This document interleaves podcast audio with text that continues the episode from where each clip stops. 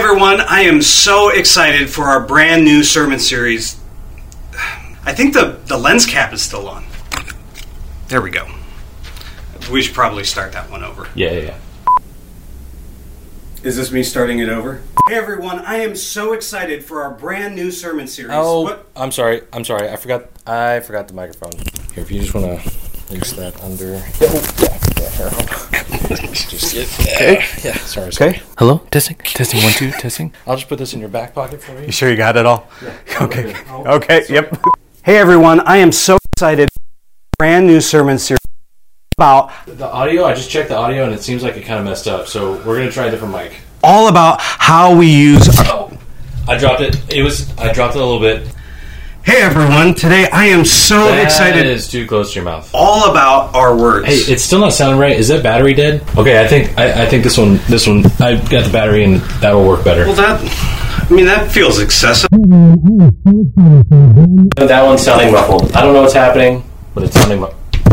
Hey everyone. Try one, let's try this one more time. And I, think, I think I got it. Okay. Just- Cool, cool, let's cool, try cool. One more time, okay? All right.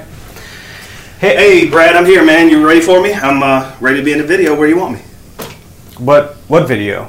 The video, the mic'd up video. I'm Mike. Mic'd up, mic like microphone. All about our words. I. Whose phone is that? Hey, uh, Brad, it's Mike. Um, you sure you don't need me in that video? You know, It- the mic'd up one? It's microphoned up, not Mike Palmered up. Okay. The name of the series is. Yeah, it's me, guys. I just. First of all, it's been three weeks of that video. I want to thank you for still laughing at it. Like, it's just. It, it makes our effort feel you know, like worth it. Uh, second of all, I, I usually don't like think as hard about like what I'm gonna wear, but like I was like I cannot wear the same outfit in the video as, but we did that like four weeks ago, so I don't know. Thank you all so much for being here. It's so good to see you all. Thank you to those of you joining us online as well. Now, for those of you I haven't met, my name is Brad Lindner, and I'm on staff here at Life Point Church. And we are in part three of our sermon series called Mic'd Up. And in this series, we've been asking a question what if you were mic'd up? What if everyone could hear everything you say all of the time? unfiltered and unedited. Two words stress diarrhea.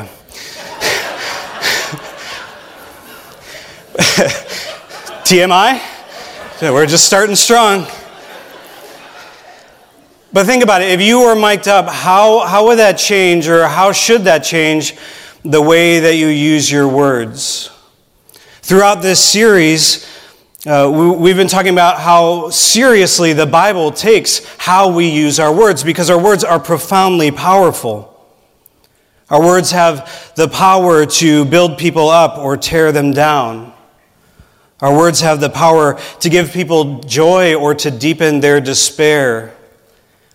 And as Jason showed us last week, our words can fill people with incredible hope, but our words can also crush people's dreams. In 2002, the singing competition American Idol made its television debut. And every year for the last 20 years, can you believe that show is still on after 20 years? 100,000 people audition for the show. Every year, 100,000 people audition for American Idol. But for many contestants, their dream of being America's next music superstar is quickly and horrifically crushed. As you probably know, if you're familiar with the show at all, the judges on that show can be absolutely ruthless in their criticism. Simon Cowell was known as one of the most terrifying of the bunch. In one episode, he told a contestant, Last year I described someone as being the worst singer in America. I think you're the worst singer in the world. Like, can you imagine saying that to somebody's face? Like, not just in a text between a mutual friend, but like to their face? The thing is, he's not exactly wrong. Some of the contestants are objectively terrible vocalists. But the way that he communicates that truth seems hurtful, even hateful at times. On the other hand, I wonder how did these contestants get here in the first place? I imagine all their friends, their family members, and coworkers, and I wonder how is it that no one has ever told them that they probably shouldn't go on a singing competition viewed by millions of people? How is it that the people who love them the most have failed to tell them the truth? In chapter 4 of Paul's letter to the Ephesians, he instructs the church to speak the truth in love. But there's a tension that we often experience when attempting to speak the truth in love, because sometimes telling the truth doesn't feel very loving. Other times, loving people might feel like it comes at the expense of telling them the truth. So, if as followers of Jesus we're instructed to speak the truth in love, then how do we do it? In particular, how do we maintain our biblical convictions, what we believe God has communicated to all of humanity? How do we maintain our biblical convictions with compassion? If you have a Bible handy, I'd invite you to turn with me to the Gospel of John, chapter 8. We're going to start in verse 3. And today I want to look at just one example of how Jesus balances the truth and love. And using Jesus as our model, maybe we too can discover how to speak the truth without compromising on love. Now, as a quick disclaimer, this is kind of like an intro course to speaking the truth in love. This is like a 101 level. Uh, so, this could actually be a sermon series. Um, but this is like entry level. We can get to graduate stuff later. Uh, but today, we're just going to take uh, an entry level look at speaking the truth in love. So, if you're at John chapter 8, verse 3, uh, I want to set the scene a little bit. Jesus has just arrived at the temple, and if you're kind of new to church or new to the Bible, it's kind of like a setting similar to this. I mean, not quite, but it's similar to this. And so, when Jesus uh, enters the temple, a crowd of people finds him, and he begins to teach the crowd. Suddenly, his sermon is interrupted by a group of Jewish lawyers known as the scribes and a group of religious leaders known as the Pharisees. And it's at the beginning of this interruption that we pick up the story in verse 3. The scribes and the Pharisees brought a woman who had been caught in adultery. And placing her in the midst, they said to him, Teacher, this woman has been caught in the act of adultery. Now, in the law, Moses commanded us to stone such women. So, what do you say? This they said to test him, that they might have some charge to bring against him. Jesus bent down and wrote with his finger on the ground, as you do. And as they continued to ask him, he stood up and said to them, Let him who is without sin among you be the first to throw a stone at her. And once more he bent down, on, and, bent down and wrote on the ground. But when they heard it, they went away one by one, beginning with the older ones, and Jesus was left alone with the woman standing before him. Jesus stood up and said to her, Woman, where are they? Has no one condemned you? He said, No one, Lord. And Jesus said, Neither do I condemn you. Go, and from now on, sin no more. There's a lot going on in this story that could distract us from our goal this morning. How did the Pharisees know this woman committed adultery? Why didn't they also bring in the man who committed adultery? Why in the world and what in the world does Jesus write with his finger on the ground? And all these are interesting questions, but they don't really help us discover how to speak the truth in love. That's pretty obvious from the story that the scribes and the Pharisees are strongly opposed to adultery. I think we could all agree on that. But one of the things I find that often gets missed when uh, talking about this passage is what does Jesus think about adultery? Because you could make the argument that Jesus is even more strongly opposed to adultery than the scribes and Pharisees are. During his most famous sermon, the Sermon on the Mount, Jesus says this You have heard that it was said, You shall not commit adultery. But I say to you that everyone who looks at a woman with lustful intent has already committed adultery with her in his heart. If your right eye causes you to sin, tear it out and throw it away. Bro, Jesus is not messing around. I mean, he makes the Pharisees look like they are soft on crime. If I followed Jesus' teaching on adultery, I would have had a total of zero eyeballs by the time I was 12.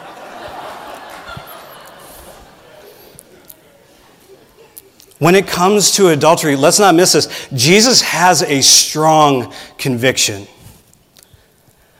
But despite what may sound like an extreme view on sexual sin, he doesn't push his agenda on the Pharisees or on the woman they brought into the temple. Notice he doesn't reference his famous sermon. He doesn't quote passages from the Old Testament. He doesn't even talk about adultery at all, not to the Pharisees and not to the woman.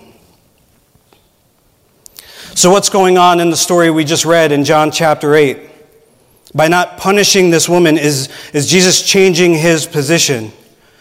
Is, is he getting soft? Is he giving in to the dominant Roman culture that promotes a loose sexual morality? Has he been influenced by the wrong people, the sinners, the tax collectors, the prostitutes with whom he routinely sits down to dinner with? And I would argue that Jesus isn't compromising his position at all. He's not backing down, he's not uh, backsliding or flip flopping, he hasn't abandoned his convictions. Instead, I think what's happening here is Jesus is addressing something incredibly profound. This idea that we can be right, but still be wrong at the same time. In his book, Embodied, Dr. Preston Sprinkle, yes, that's his real name. Dr. Preston Sprinkle, he writes about a, a, a series of very sensitive conversations, including transgender identities, the church, and what the Bible has to say. But there's a line in his book that I think perfectly captures the essence of what Jesus is communicating here to the Pharisees and to the woman. Dr. Sprinkle writes We can get the Bible right, but if we get love wrong, we're wrong. We can get the Bible right, but if we get love wrong, we're wrong. And you know, sometimes you read something or you hear something, and you're like, that sounds kind of Jesus y, I'll just go with it.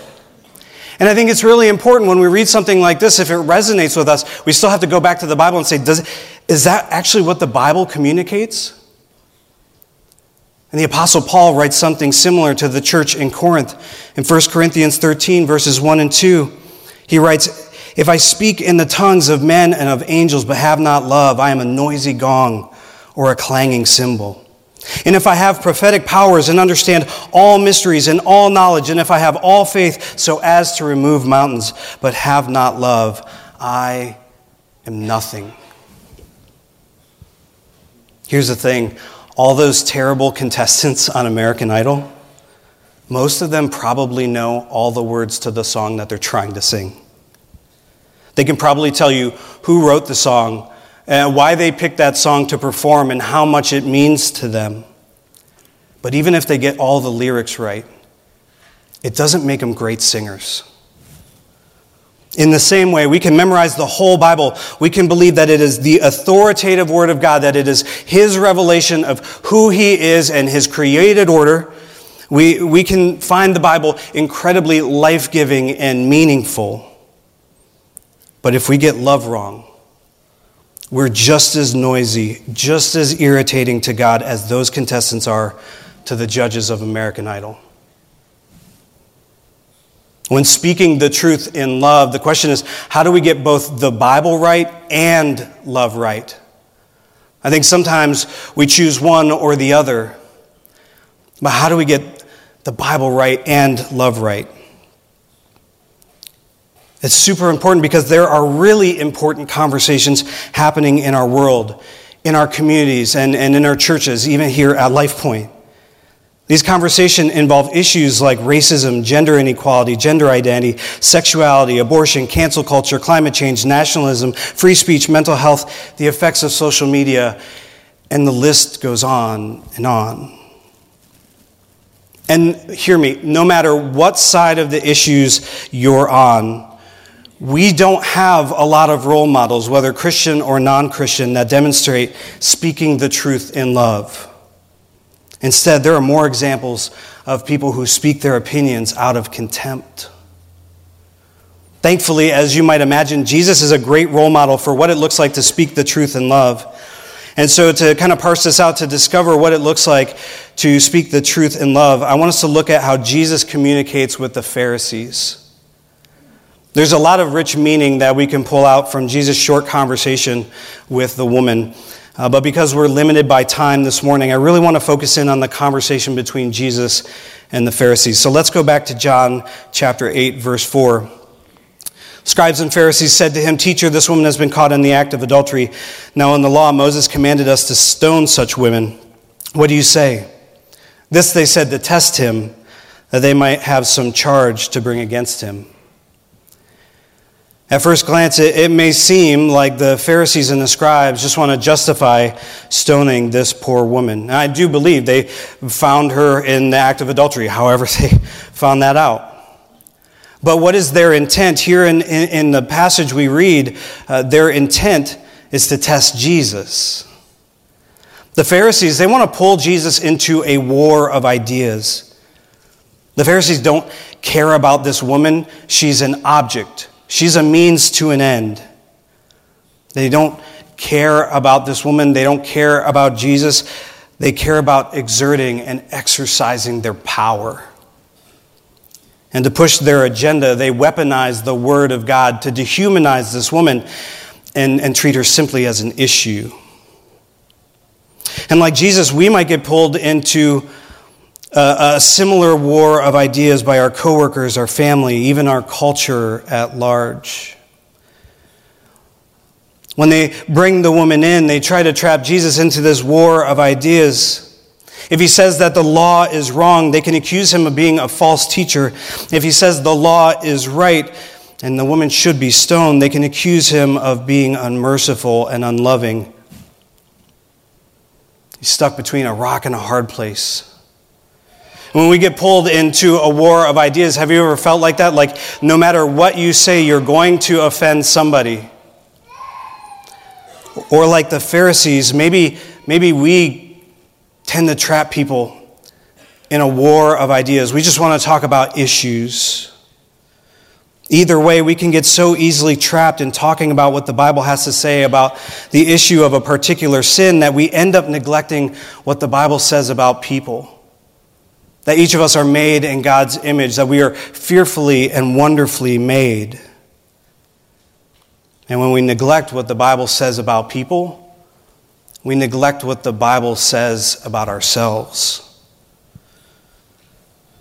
But notice, Jesus doesn't get caught up in the issue of adultery. He's not going to get trapped in their game.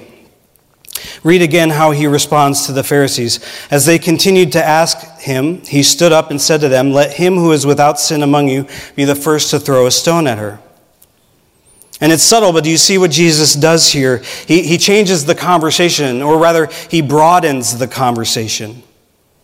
He doesn't challenge what the scribes and Pharisees believe about adultery, because adultery isn't really the problem here. Sin is. So Jesus broadens the conversation by talking about all sin. He, he broadens their imagination beyond just one sin. Even when he talks to the woman, he, he doesn't tell her from now on, go and stop committing adultery. No, he tells her from now on, go and sin no more. It's such a broad vision that Jesus so simply casts. With one carefully worded sentence, Jesus helps the scribes and Pharisees see themselves in this woman. Yes, she has sinned, but so have they. And once they can identify with this woman, once they recognize that sin affects them as much as it does her, she's no longer an object or an issue. She's just a person with the same faults and failures as themselves. And as Jesus mediates this situation between the woman and the Pharisees, he models one of the most important, but I think most neglected. This is entry level 101.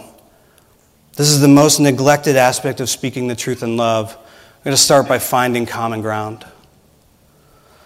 Start by finding some common ground. Some of you may be, familiar with the name Daryl Davis. Mr. Davis lives here in Maryland, and after graduating Howard University with a bachelor's degree in jazz, he started a, uh, he started a band and became known as one of the greatest blues and boogie woogie piano players of all time.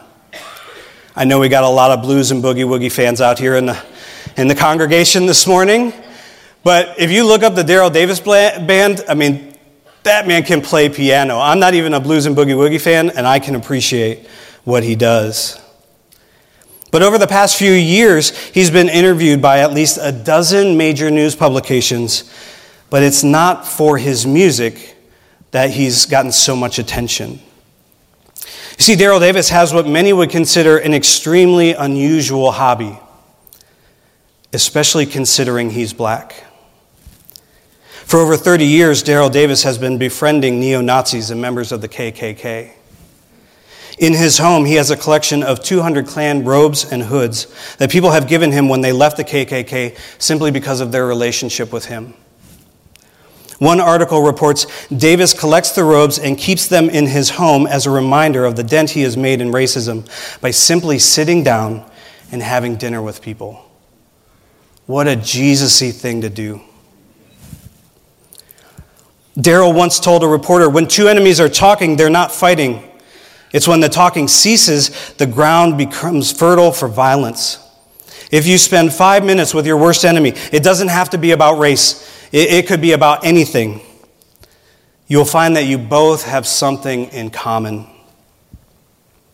What's great about finding common ground is that it's both loving and honest, it's both loving and true. For Daryl and most of these men, their friendship started with a shared love of music. They would talk about their favorite bands and musicians and how they learned to play.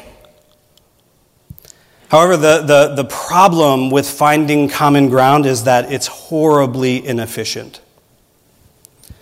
We want people to change right away. But the people who met Daryl, they didn't change after their first conversation, not even after their second conversation, because that, that's not how relationships work. And that's not how the truth works. The kind of meaningful relationships that are required to speak the truth in love take time. A study conducted by Jeffrey Hall, who specializes in the psychology of friendship, kind of a cool gig, he found that it takes 45 hours of spending intentional time with someone to move from being uh, an acquaintance to, to just a casual friend. He found that going from being a casual friend to a meaningful friend takes an additional 50 hours over a three month period. And to become BFFs with somebody, it takes an additional 100 hours. That means it, it, takes roughly 200 hours to turn from being an acquaintance with somebody to somebody's best friend, to a close, meaningful relationship. To put that into perspective, it only takes 88 hours and 30 minutes to watch every episode of the show Friends. The point is, it takes a really long time. Real truth and real love take a really long time. Deep truth and deep love require a deep investment in people. Yet too often we settle for shallow truth and shallow love. It's easy for us to reduce the truth down to a catchphrase or a hashtag, and we strip the truth of any nuance or complexity, context, or meaning. It's easy to drop truth, truth bombs on people, to drop a quick Bible verse or an opinion on someone's Facebook page. But bombs only destroy, they cannot create anything meaningful or life giving if the truth is really important enough for, for, for people to believe it, if you and I really think that this truth is going to add value to their lives, then it's going to require finding a lot of common ground first so we can start planting these small seeds of truth. You know, maybe there are some people in your life right now that you can't talk to about certain issues. Maybe Thanksgiving is super uncomfortable. But uh, can I maybe just suggest that you might not be the person God has called to speak truth into that person's life right now? Maybe you can release yourself from the pressure of having to change someone's mind or change someone's opinion. Maybe right now, the best thing you can do is discover what God has to say about that person. Maybe you need some space to remember that they are created in God's image, fearfully and wonderfully, just like you.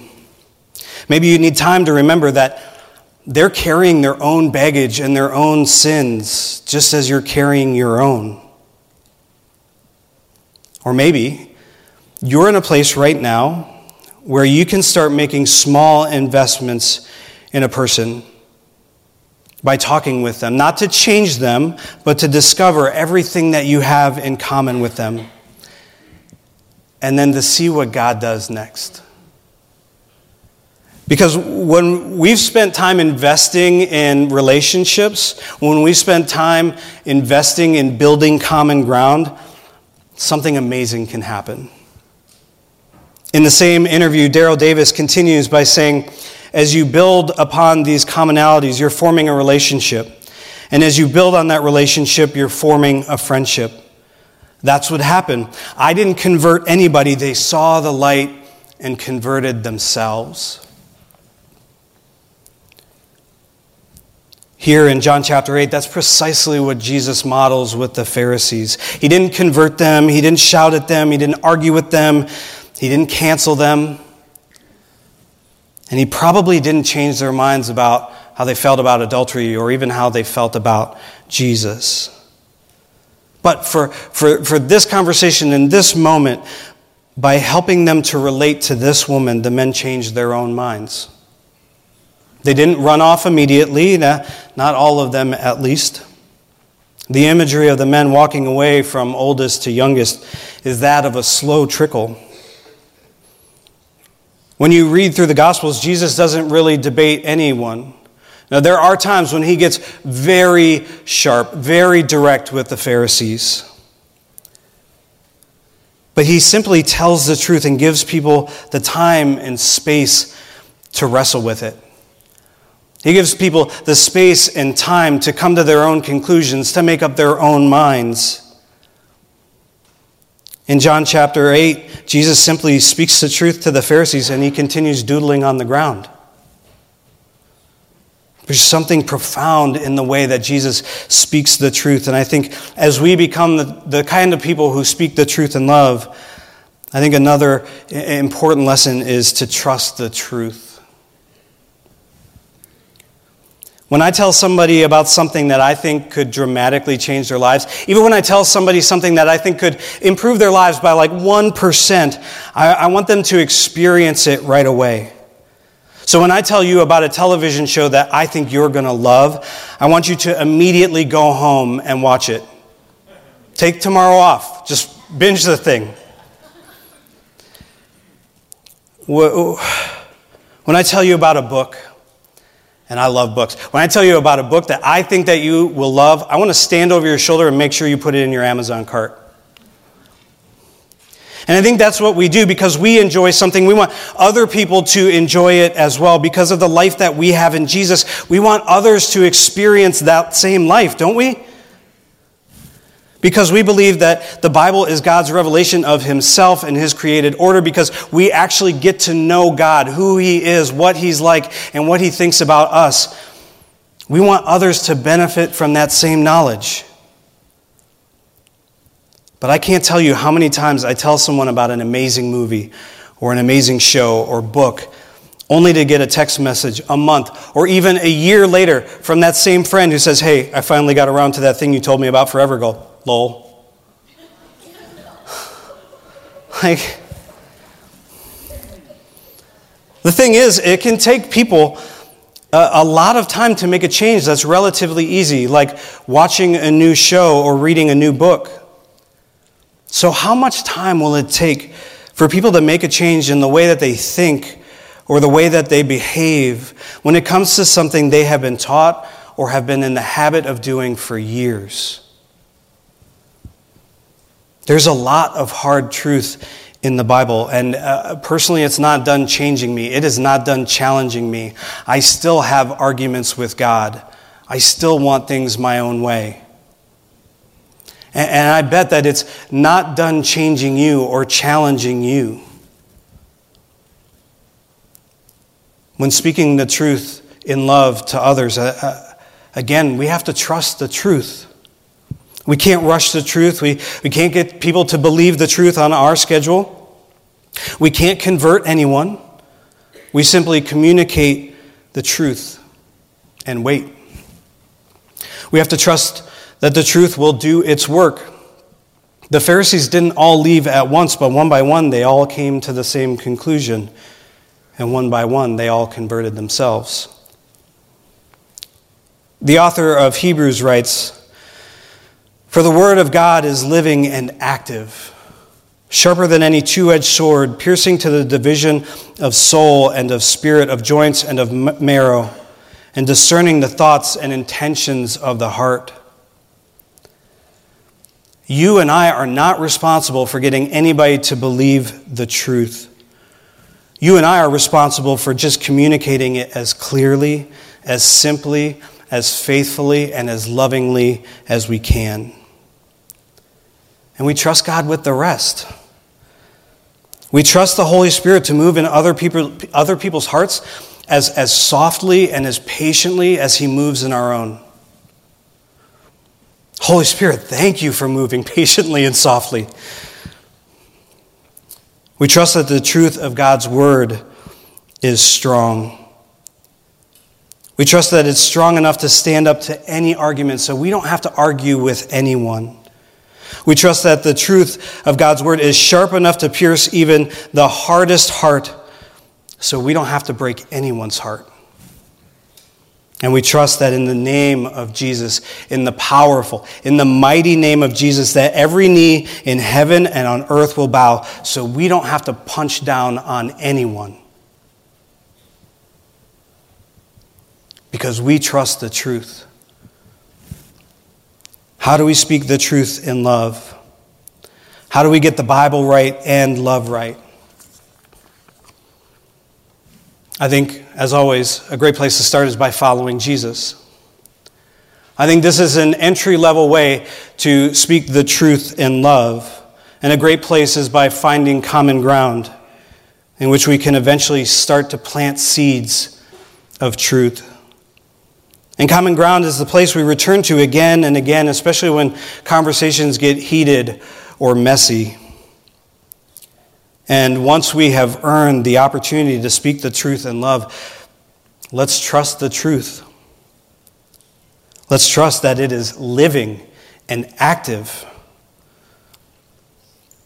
Let's trust the Holy Spirit to move like only He can move. Let's be a people Let's be a church, Life Point Church, that gets love right and the Bible right. And the worship team is about to come out, and we're going to sing, but man, my, my prayer is that as sweet as our words are in worship, that every day the words that we use would be a sweet sound to our Father in heaven. Let's pray.